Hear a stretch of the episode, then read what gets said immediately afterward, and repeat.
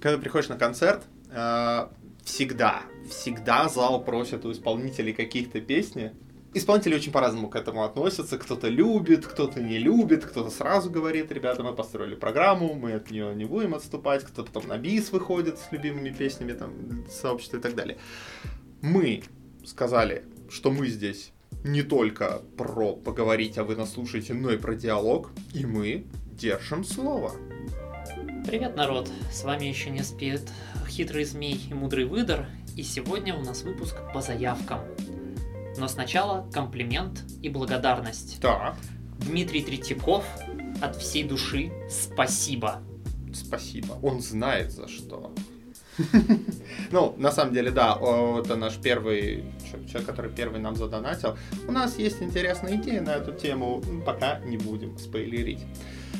Слушай, ну что, заявок нам оставили прилично. Я не думаю, что мы с тобой все в этот раз успеем обсудить. Э, давайте так, народ, мы будем их читать, как-то обсуждать в каком-то э, своем временном ключе, а там посмотрим, как далеко по этой ленте мы зайдем. Если что, не переживайте, если не прозвучала какая-то тема, она либо прозвучит в следующем выпуске по заявкам, либо в какой-то из больших тем, там многое как бы тоже будет.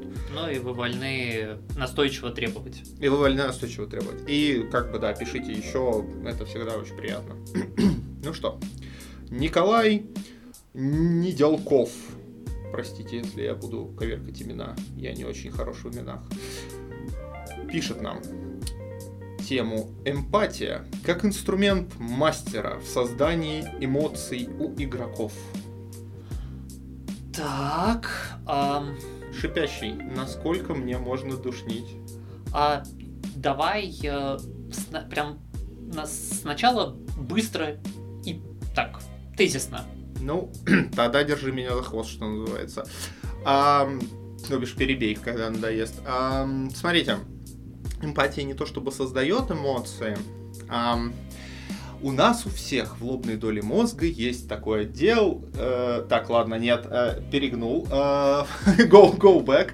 Смотрите, у нас у всех есть эмпатия в той или иной степени. У нас есть зеркальные нейроны, которые позволяют нам считать эмоциональное состояние человека и присоединиться к нему до определенной степени. Понятное дело, мы не читаем мысли других людей, но на определенном уровне, да, мы действительно к собеседнику можем эмпатически присоединиться когда мы говорим да, о человеке без каких-либо там органических нарушений, это всегда правда.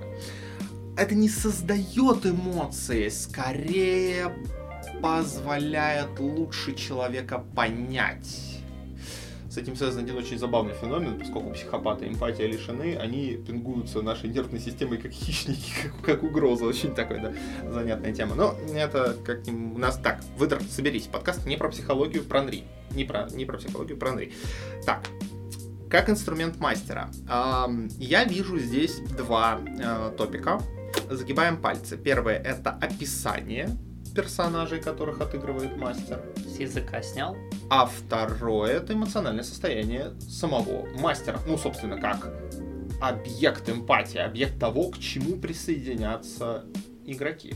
Смотри, я бы здесь сразу сделал одну большую поправку. Если первый инструмент можно задействовать и онлайн, а, то есть подробное описание, как бы какая шуту разница, как ты его даешь. Это как бы работает даже для книг. То второе работает, поскольку это нейрохимия, то извините, вам нужно находиться рядом друг с другом, потому что это основано в основном на невербалике и не побоюсь этого слова, феромонах немножко, поэтому как бы вы не будете в одной комнате, процесс химически не запустится. То есть, условно, вашей психике придется проделать всю работу самой. То есть, ну, он не то, что не будет работать совсем, просто будет тяжелее. Он как будто притуплен будет. Да, он будет притуплен. Он будет работать с задержкой на обработку, и, то есть, это, ну, он не остановится, просто будет хуже. А, смотрите, когда мы говорим об э, описательной части, я тут сразу хочу привести пример. Допустим, э, у вас есть персонаж информативный в вашей компании, вам нужно, чтобы э, ребенок, как почтальон, передал письмо вашей пати, в котором будет квест. И вы можете так и сказать. К вашей пати подходит ребенок, который одет типичную одежду беспризорника и передает вам э, конверты, требуя взамен плату. И это не повод для эмпатии. Во-первых, потому что это нейтральное, безличное описание. Во-вторых, потому что вы сами, как рассказчик, ничего в этот момент не чувствуете. С другой стороны, мы же можем это прям сделать красиво. Вам подходит невысокий белобрысый паренек, у которого непослушные волосы слегка выбиваются из одетой на бикри шапки, такой типичной шапки местных моряков. А его обычный вот этот внешний вид э, из невзрачных штанов, ботинок и рубахи скрашивает коричневая жилетка, которая, ну, просто ужасно щегольская деталь для людей его, как бы, социального класса. Он с легкой ухмылочкой, а, с таким блеском в глазах, вперивается взглядом в каждого из вас по очереди, в этом месте вы впериваетесь в каждого из своих игроков, и говорит, а, один эм, интересного вида джентльмен мне наказал передать вам эти послания, но вы же не обидите сиротку и поможете ему звонкой монетой. И теперь я думаю, что он еще и курит.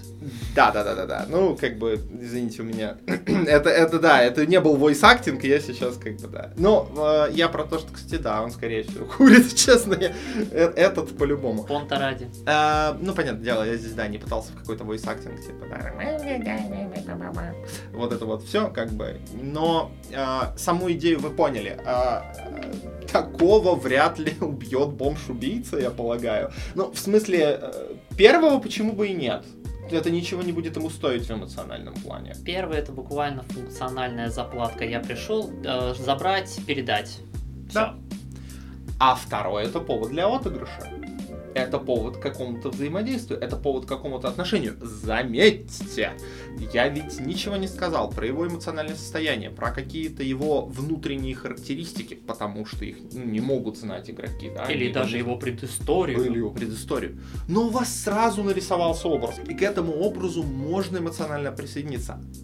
И к нему, вот чем подробнее, чем, ам, скажем так, есть у, у литературоведов такой, такой термин иллюстративно. Э, вот, как бы, да, то есть, э, когда текст рождает, рождает образ, рождает фантазию.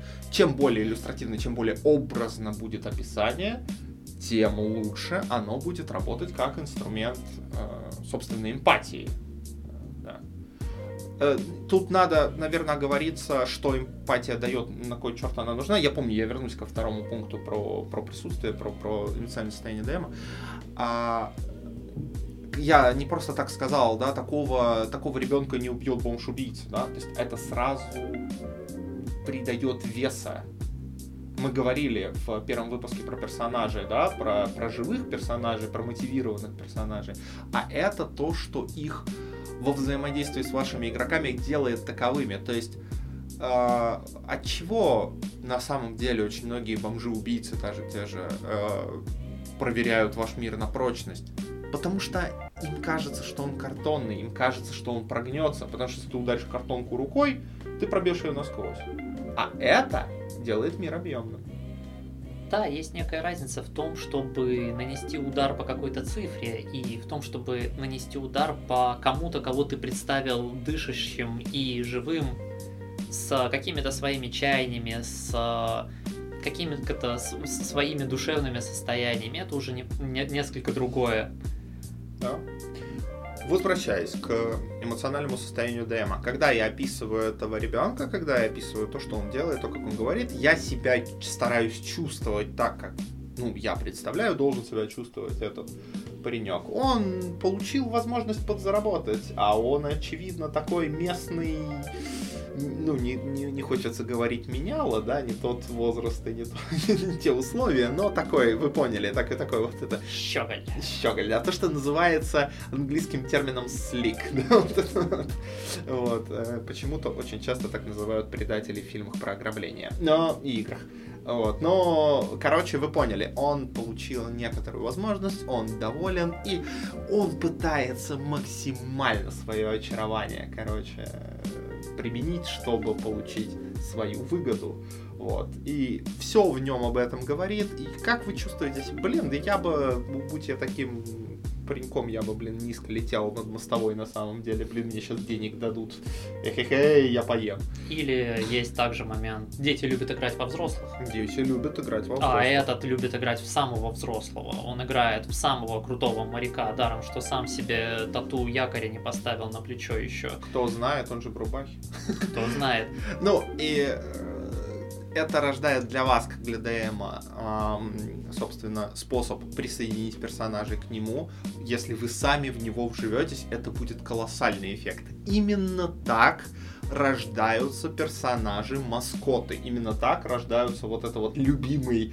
Э, вы, вы много, наверное, мемов видели, да, про любимого NPC. А, группы это вот, вот как они, собственно, зачастую получаются. Но они так получаются зачастую случайно, ну, а мы хотим как бы просто этот процесс формализовать для вас, да, подсветить, чтобы вы могли делать это намеренно. От себя э, скажу только, что э, может быть, не стоит, не каждый персонаж должен быть э, турбо прописанным, турбо отыгранным, но, тем не менее, как бы это большой спектр. Соответственно, вы можете, в принципе, варьировать, то есть даже в плане этого паренька, как бы, это часто бывает, там, ну, ты даже ты сказал, может быть и настроение, конечно, да? но вы также можете или там не иметь этого настроения, или вы примерно себе представляете, что это, да, это просто курьер, там, с этим как-то ничего не связано, и вы не обязаны в него прям супер-супер душу вкладывать, но вот эти вот хотя бы базовые описания, что там у него какие-то щеки или круглые, или впалые, простые вещи, и вторая часть, которую ты назвал, это как раз... Чувствовать его, когда ты, когда ты его играешь. его.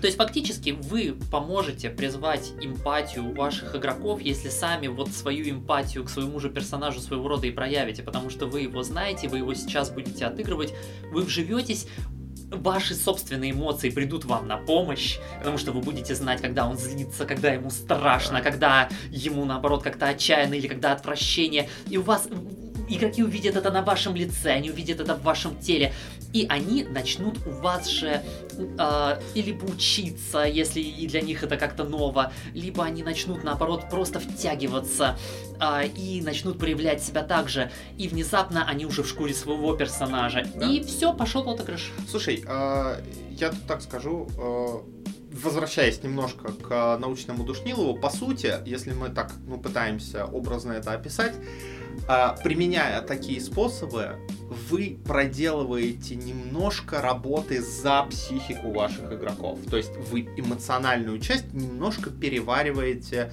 сами вместо них. Почему мне вдруг представилась мама-птица, которая отрыгивает еду для своих птенцов?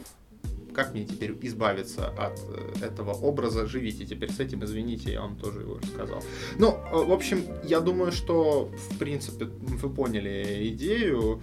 Э, как эмпатией пользоваться и зачем она за столом нужна. Если вам не хватило, если вы хотите как-то более широко об этом, не знаю, мне кажется, мы неизбежно затронем идею эмпатии, когда будем второй выпуск про персонажей делать, поэтому я думаю, что к этому мы в каком-то Она смысле будет вернемся. неизбежно связана с, в принципе, вовлечением в процесс. О, да. В широком смысле. Так, ну что, поехали дальше. С этим ты мне э, поможешь мне, потому что э, да, мне он понадобится. Николай Гарпинич, если я про, опять же, извините, имена, и я это... А, прошу разгон темы персонаж игрока как фантом его сознания. Там есть вторая тема, которую он предложил, но ее отложим на чуть-чуть попозже. А, так, персонаж как фантом сознания, помоги мне. Я немножко разгоню, потому что мой косяк, я не в комментариях попросил немного разъяснения к этому, а в личной беседе. А, окей. А, я чуть-чуть это переформулирую, опять же, надеюсь, Николай, я сохранил примерно смысл, который э, вкладывался в слова. А, почему игроки выбирают а, персона... А, скажем так, создают персонажей такими, каких они, э, какими они их создают, и почему они выбирают их отыгрывать тем или иным способом. Это вопрос такой, знаешь, а, чем могут быть обусловлены те или иные как раз стремления игроков вот в этом вопросе? Um, я знаю две основных мотивации и кучу вариаций на, на эту тему. В принципе, это очень э, соотносится с тем, почему, в принципе, люди читают художественную литературу. Э, да будет вам известно, что мотивация э, к прочтению художественной литературы зачастую общение. Э, то есть э, контакт, по сути, с, ну, с психикой другого человека, опосредованный, но тем не менее мы все понимаем, что творчество продукт психики автора, как бы поэтому нас даже в институте учили не, некоторым образом анализировать э, образность, которую, которая свойственна. Там потому что есть свои паттерны. Но не будем об этом. Опять же, Ведер подкаст не про психологию, подкаст про анрис. Соберись. Короче, э, смотрите.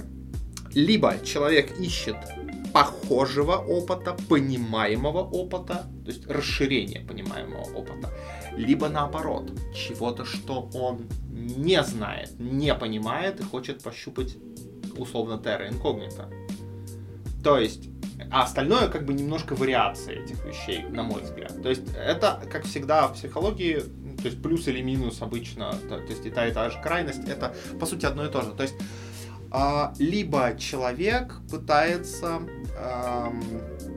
что-то понять больше про себя, получить какой-то более комфортный опыт, э, и тогда он пишет персонажа похожего более-менее, ну или он понимает, как думает этот персонаж. Это, соответственно, расширяет его палитру взаимодействия с миром, потому что он понимает, как такой персонаж думает, как такой персонаж себя чувствует.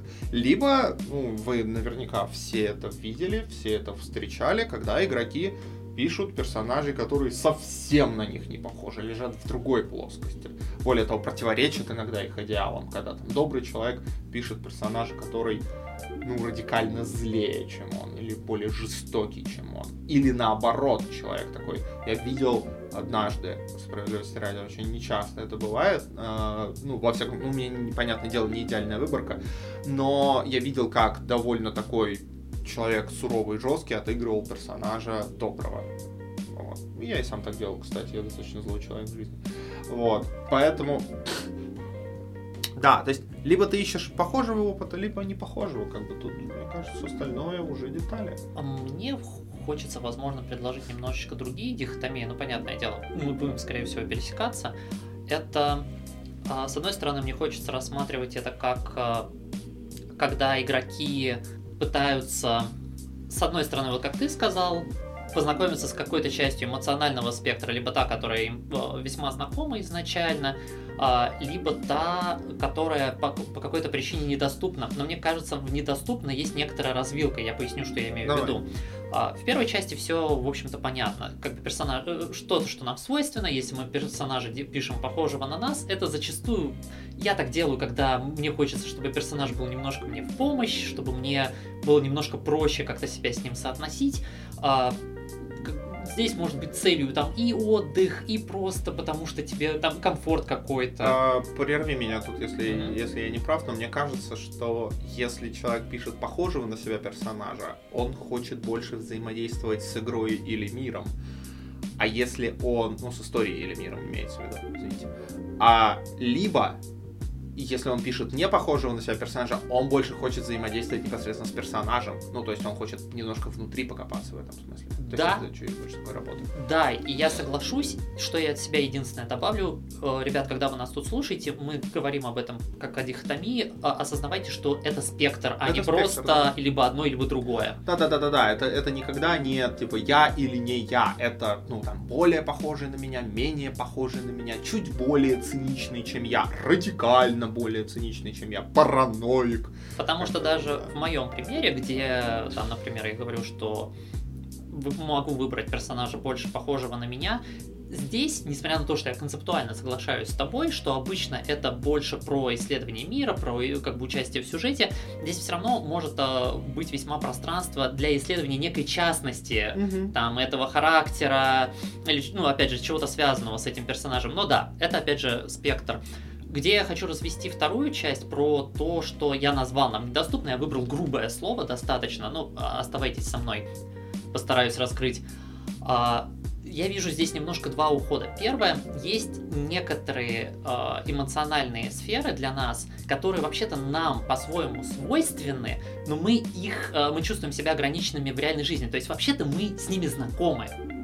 Но из-за того, что, ну, например, э, там игрок может быть вообще-то внутри себя там склонен к какому-то там виду жестокости или как бы антисоциального поведения типа воровства, ну, нормальный человек, адаптированный, и он не ходит, никого не убивает и ничего не крадет, никаких кипарисов. Да-да-да, я про тебя говорю, Чарли.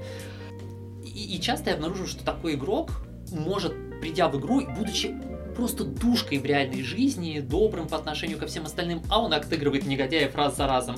И не потому, что ему это вообще не свойственно. А есть вторая часть. Я наблюдаю часто игроков, у которого бывает в той или иной степени изолирована какая-то часть эмоциональной сферы. И они используют настольные ролевые игры, э, там, нарративные ролевые игры, для того, чтобы, знаешь, локтями потолкать свои пределы немножечко, посмотреть, пощупать. То есть там, как, например, э, трудности в выражении агрессии, например. И такой игрок может выбрать, отыграть варвара. Ему будет по чесноку трудно. Конечно. Естественно. Но опять же, он это выбрал не для того, чтобы вот я сейчас вам покажу супер отыгрыш э, Барбара от себя, там, актерский и все такое. А он это выбрал за счет того, для того, чтобы вот попытаться в безопасной, в игровой вот этой атмосфере пощупать. Мне кажется, это очень перекликается со второй темой, которую э, Николай Гарпинич нам закинул, потому что вторая его тема звучит как психологическая компенсация внутри. И, и то, что ты говоришь, в принципе, очень в это ложится. Немножко ликбеза, народ.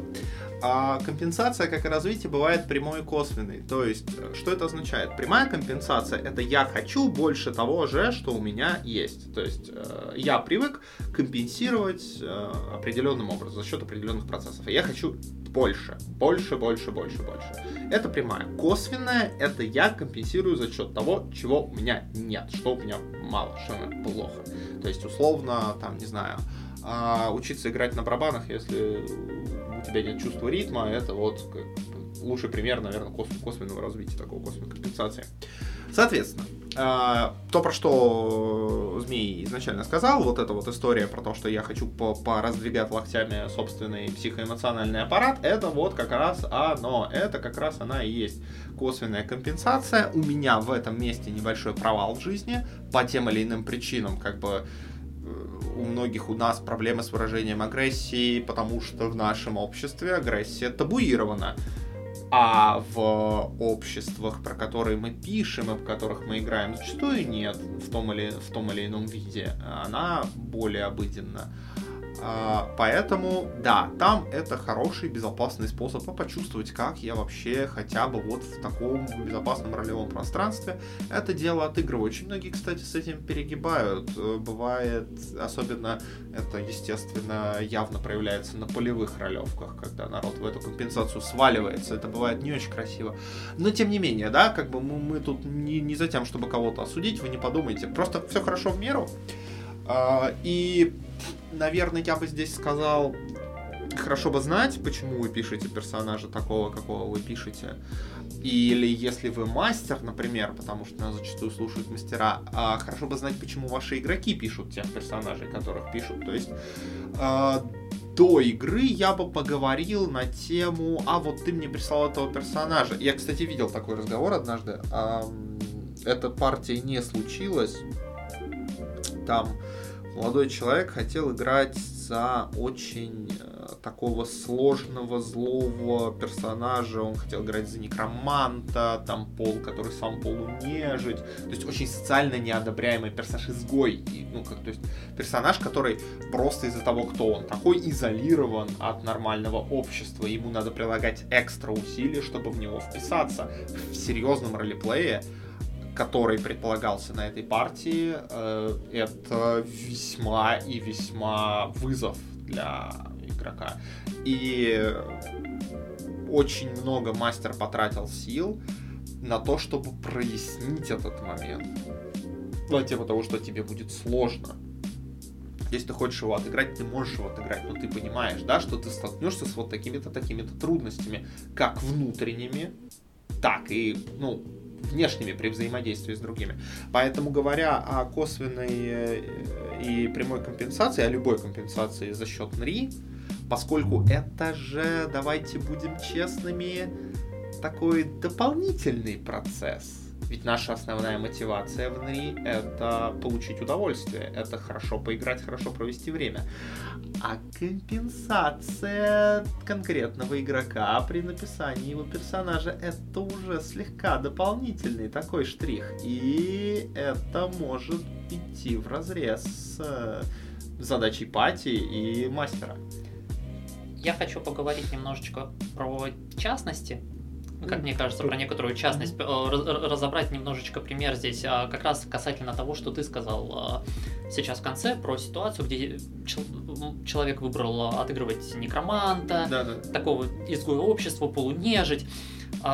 Часто я сталкиваюсь с тем, что в медиа вообще подобного рода персонажи часто описываются как персонажи, которые, они действительно там часто тоже изгои, что mm-hmm. адекватно, но они описываются как некие э, ребята, которые преодолевают это по итогу каким-то образом. И мы часто, когда смотрим, запоминаем именно вот этот процесс конечный, что, дескать, а он преодолел, там в конце было хорошо. То есть, да, там было нечто очень плохо, которое в результате разрешилось.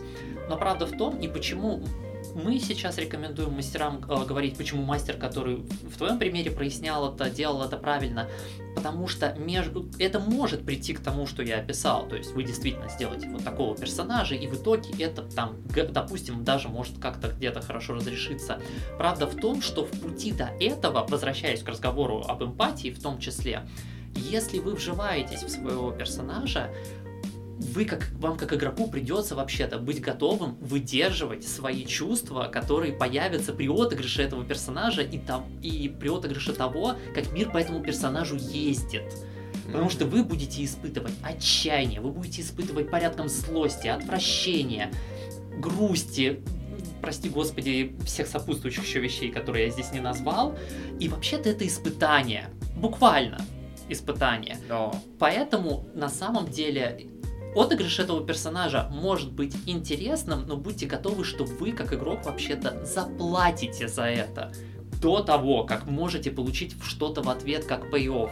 Ну, опять же, при, при условии, что вы честно в это вживаетесь и честно это будете отыгрывать.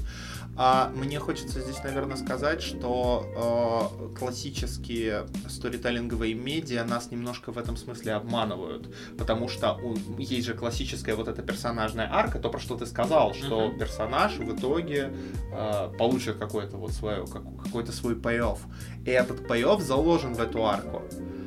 Но проблема в том, что у нас-то медиа другое. У нас гораздо более рандомно и ситуативно. То есть получается, что в попытке воспроизвести это, ты по сути следуешь за ошибкой выжившего. Потому что все медиа описывают тех, у кого получилось. Медиа, которые описывают тех, у кого не получилось, огромная-огромная редкость. Это, как правило, какая-нибудь деконструкция жанра которая, или пародия, которая вообще не воспринимается серьезно. А у нас есть не иллюзорный шанс, что у тебя не получится. Я просто к тому, что ты не только можешь заплатить, ты можешь заплатить и не получить в итоге этого товара вообще, если мы говорим про реально честный мир и реально честный отыгрыш. Понятное дело, большинство мастеров о вас позаботится, но, ребят, все еще бывают кубики, все еще бывают как бы обстоятельства, поэтому и вы еще можете сделать что-то не так, ну, в смысле, куда, куда-то не туда наступить там в сюжете, да, и так далее. Поэтому, ох, я бы сказал, что в игре с реальными ставками вообще-то велик шанс вообще не получить удовольствие от такого персонажа. Да, э, это такая... Я бы, знаешь, как сказал, это ставка по принципу большой риск, большая награда. Потому что если ты получишь в итоге, проживешь вот это вот все и получишь в конце этот боев, о бой, о бой, ты тебя зальет серотонином. Но если нет... От себя немножечко добавлю, что вы можете, безусловно, быть игроком, который э, вообще-то готов принять то, что вы по итогу этого не получите, и для вас нормально именно просто пойти ради вот этого опыта, ну, какой-то некой изолированной относительно, возможно, несчастной жизни, так бывает. Либо вы игрок, который э, хочет отыграть этого персонажа, но может быть в немножко больше таком, скажу, эджи э, варианте. Такое тоже может быть, есть мастера и сеттинги, которые это позволяют. Но опять же, здесь мы возвращаемся к изначальному тезису мастера проясняйте, игроки по возможности на самом деле тоже проясняйте, потому что если, да, вы где-то здесь или с мастером, или с сеттингом, или со своими ожиданиями не совпадете, вы вообще-то можете провалиться весьма в эмоциональную яму. Будь, позаботьтесь о себе, будьте осторожны. Да, позаботьтесь о себе и о людях, с которыми играете. Наверное, последняя тема, которую я хочу скорее частично поднять, чем полностью. А, э, опять же, э, Николай Неделков, прости меня, если я неправильно читаю твое имя, а, еще одну тему вкинул. А, инструменты мастера для погружения игроков в мир и создания атмосферы на игре. И частично мы вообще-то здесь много про такие инструменты поговорили, потому что эмпатичные персонажи это, наверное, самый простой и очевидный способ для этого погружения и создания атмосферы. Ну, то есть я приведу пример. По-моему, я про него упоминал в одном из предыдущих выпусков. Ну ничего, повторюсь, как бы модуль был мой. А когда я делал боевой кампейн про город, который горит, я не стал как бы ожидать, что мои игроки будут сопереживать городу в общем или беде как бы людей в массе. Я показал конкретного ребенка, который потерял родителей, которому можно сопереживать, которому как раз э, подключается эмпатия. И и это погрузило в атмосферу сразу. То есть, чтобы э, ну, как бы я, конечно, применил описание, да, всех этих горящих зданий, гнетущей атмосферы, криков откуда-то из переулков. Понятное дело, это все. Но вот этот вот ребенок, его глаза, его страх и то, как я его отыграл, э, как бы и было тем, что, скажем так, до погрузило пати, заставило их прям окунуться и стукнуться головой об дно если так можно выразиться, этого чана с атмосферой, который я сделал. То есть, э, вот предыдущие топики, про которые, э, предыдущий топик, который Николай поднял, э, пер, первый Николай, ну сегодня, слушай, сплошный Николай. Вот, э, да, это в каком-то смысле это, собственно, ответ на собственный вопрос. Да, там, конечно, есть еще описательные моменты, а кто-то использует внешние атрибуты. Мне, кстати, недавно подсказал наш с тобой знакомый, который владеет группой Чарник, а, Демид, они сделали а, свечки с запахами, вот там, знаешь, запах костра, короче, запахи. То, есть то, что работает тоже на атмосферу, потому что сегодня у нас такой а, с вами а, нейрофизиологический выпуск получился немножко.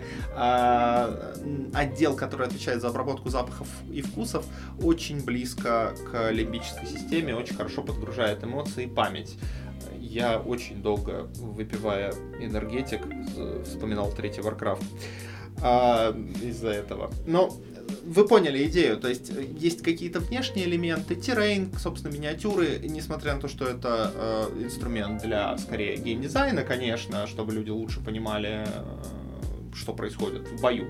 Но это тоже в каком-то смысле на атмосферу, на погружение. Кто-то любит, кто-то нет, э, по-разному, но тем не менее.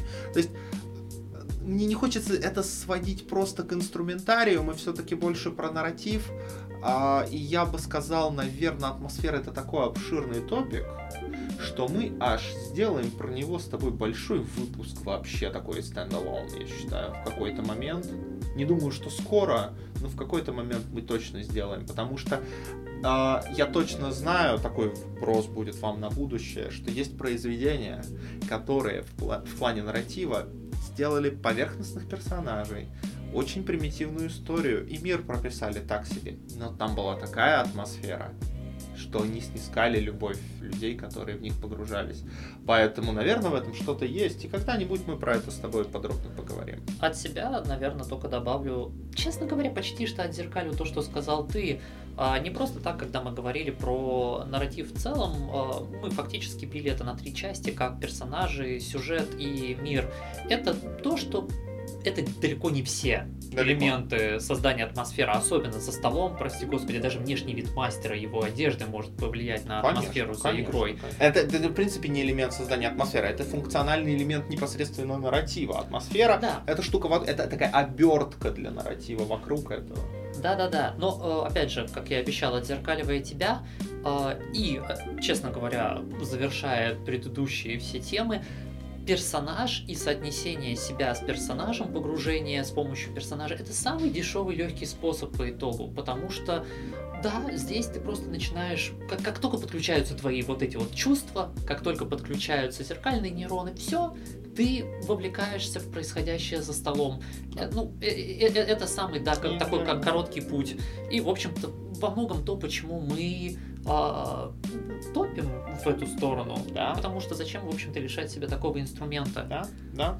Это то, почему находиться на концерте, на спортивном состязании, на каком-то живом выступлении всегда атмосфернее, да, если так можно сказать, по, ну, как бы чем смотреть трансляцию или запись.